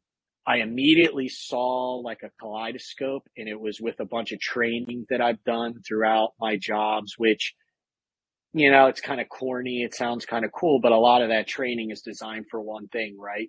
To kill someone. that's what most of that stuff, whether they're saying it or not, that's what it is. And I saw that and it kind of hit me and I heard a voice and it was like, Hey, like, do you want, it was the, it wasn't necessarily a voice. It's like a feeling like, do you want to go over this? And I responded back, if that's how you want to describe it with, well, I think we kind of like did this last time, right? Like we went through it and I heard, okay. And it just off the screen like that. And I saw what looked like rock coming out of the ground, forming a mountain and I was like climbing it without touching it. And I was getting this feeling of like, I'm watching like the world being created. Like, you know, it was that message of like, nature is where this all comes from. And then it was like click out of the body and you're just floating around, just like, just kind of looking around and okay, you, it literally feels like you're in space with stars, but you feel the body healing because now it's funny because I, I've said this before, but your face relaxes so much and your body relaxes so much. You don't realize how much tension you hold that the headphones will sometimes fall off your face because you just go like you're the body's healing, man. The body's like, all right, we got 40 minutes. Like we got to start doing something here. Plus it's highly anti-inflammatory. They told me and all this. So anyway, you know, that was um, really the meat of that experience. But I know that if I did that crap, like if I had that experience in the chair and then went to psychedelics, no, like it, it you've got to have some sort of framework or you're going to be like some of the dudes I know that do them every month. And it's like, well, are, is it just like the feel? Like, is it just a neat experience? Like, you know, uh, so anyway, so there's the answer to that one. Did you ever hear Joe Rogan talk about his DMT experience? Probably. I've never he, done DMT, but yeah. He's talking about like the jesters who are Oh, giving him a hard time and they're like flicking him off and you know f you f you and as he goes by but it's funny because i listened to that story um you know it was a long time ago but i can hear that story replay in my head and i'm thinking to myself like oh my gosh like did that realm understand that the ego came in and they're almost like rejecting him and then if you listen to him talk about it he's very aware of it he's very humbled by it he's like well apparently the message was i was taking myself too seriously Yep. but it, it Yep. looks like the ego is expanding into that place when you hear people talk about it like obviously i don't know but i'm just I'm, i think what i'm doing Yeah. is confirming what you're trying to say it looks like that like the ego can expand in its own consciousness but then if you think about what that would do you would bring that ego back to the real world and now you would be claiming this whole thing as it's you Yeah. and Yeah, that would be a, a problem Yeah, and I, I don't know so much if those things are necessarily ego. I almost feel like it's, um, I mean, it's wordplay, right? You know, I, I don't know what the word would be, but I never had that experience, but it's more of like something is trying to tell you something. And, you know, and maybe it is ego, maybe it's that. I almost, you know, I was getting the vibe in it and even, and I know which interview you're talking about now because I remember him saying that where it's almost like the ego goes away, but now it's like sort of all on the playing field. It's like maybe you could say that the I, right, has separated from that me and is going like this, like, oh, excuse me, like, oh, there it is. So I don't know if it's necessarily impermeating the space, but, but the, to your point, if he didn't have that humble, you know, if he wasn't humble and di- didn't think that there was a, you know, lesson there, you're right. What happens then? Oh, you come out with a little something maybe you didn't want to come out with. I think that's what you're, what you're kind of like contemplating there, right? But I think most people, if they, you know, sort of go into it one pointed, kind of like wanting something without wanting it, if that makes sense, and fully letting go, there you go. Cause on the drive to my second dose, I was not that happy. I was, I had a pain in my chest. I, I felt this grief after the first one, like this black hole. But eventually I was like, well, the fact that I can observe that black hole means that it's not, you know, as the teachers would say, me. So let it go. And on the drive there, I still remember where I was. I was like, well, you know, it's going to happen. It's going to happen. And then all of a sudden, within 90 seconds, every little piece of trauma gets boom like that in 10 minutes. And, but here's the key point, you know, to psychedelics is like, I still had to look at it. you know, like there's no, there's no magic pill, take five MEO, meet God and all this stuff. But at some point, like the gestures or whatever, you're going to have to look at it. And if you fight, you know, it may not turn out so well. So, yeah in in my own personal experience um i got choked out in like seventh grade and uh, ended up having some kind of psychedelic experience where i'm just off in another body i mean nothing makes sense there but the the important part looking back especially in my new state what i can remember clearly is how quickly everything comes back online. So Oh, yeah. you come to in like complete blackness and then there's a voice and the voice is like what just happened? Hey are we okay? And it starts piecing things together like oh wait i'm pretty sure i'm a human. I'm i'm a human. I might actually be in the road. Like make sure you move as you're a human you're and it's it's coming online and it's talking to you. Like before you can even grasp what's going on. Like that's how like Yeah. who is it talking to? And then when i look back on it now i'm like wow the ego was faster than me. The ego Yeah, was coming then- on faster than me. And now that's why i always ask the ego with these because there's that sense of of of it being there like in on like such a deep level and then you hear like with the rogan story and stuff it's just interesting like what parts of consciousness could be expanding out in ways that we don't understand. Well, and the you know the question to that is, you know, you're saying um, this is a lot of the Maharishi stuff where you're saying it came online faster than me, but the real question is what noticed all that? Yeah. You know, and that's what awareness is. That's what the thing. So it wasn't that anything was coming back online. It was just being noticed. You know, it it's was more active before you are right. Yeah, and I know what you mean because one of those ones I did, I remember physically seeing, or if you want to call it physical, where it was like, all right, blank, nothing, call it no mind, blank slate, and then it was like, all right, I need to get gas. All right, man, my leg hurt. Like you're actually looking at it like, holy crap, like you said, just coming back online. But what a lot of these teachers are saying is, um, you know, what is that? ask that question. What is always seems to be there, even when you're choked out, even when you're hooked up to an IV and on the moon, what seems to always be there that's noticing that? And that's what all these guys have been saying. You are that, right? I am yeah. that, the I am. But what we have to do is bring that back down to the earth, no matter if they like to or not, where it's like, well, you're not going to live in the choked out or the psychedelic or the what like you're not going to live in that all the time or you couldn't live here. Can you take care of your kids and get them to school and feed them and provide if you're in that state you know? So we have to be for me it's been more or less knowing that like uh knowing you know they say that the direct path is basically saying okay here's this what i live in but if i just go like this and look back at what's looking, there's really, it just stops right there. And then you go, okay, good. And get back. It's like just kind of knowing that like the me is adding, but there's something there that's not adding and not enough, which is kind of like the who am I from, um, Ramana Maharshi has been, um, you know, it's just another version of that, right? So that's always helped me is just being more like, what there is it is back there. It is watching. Okay cool. I'm that okay got it. Like literally the electricity to the light bulb the light bulb goes out the electricity isn't gone you know? So my airpods are saying they're about to go dead but oh yeah. Yeah we did we did a good long one there.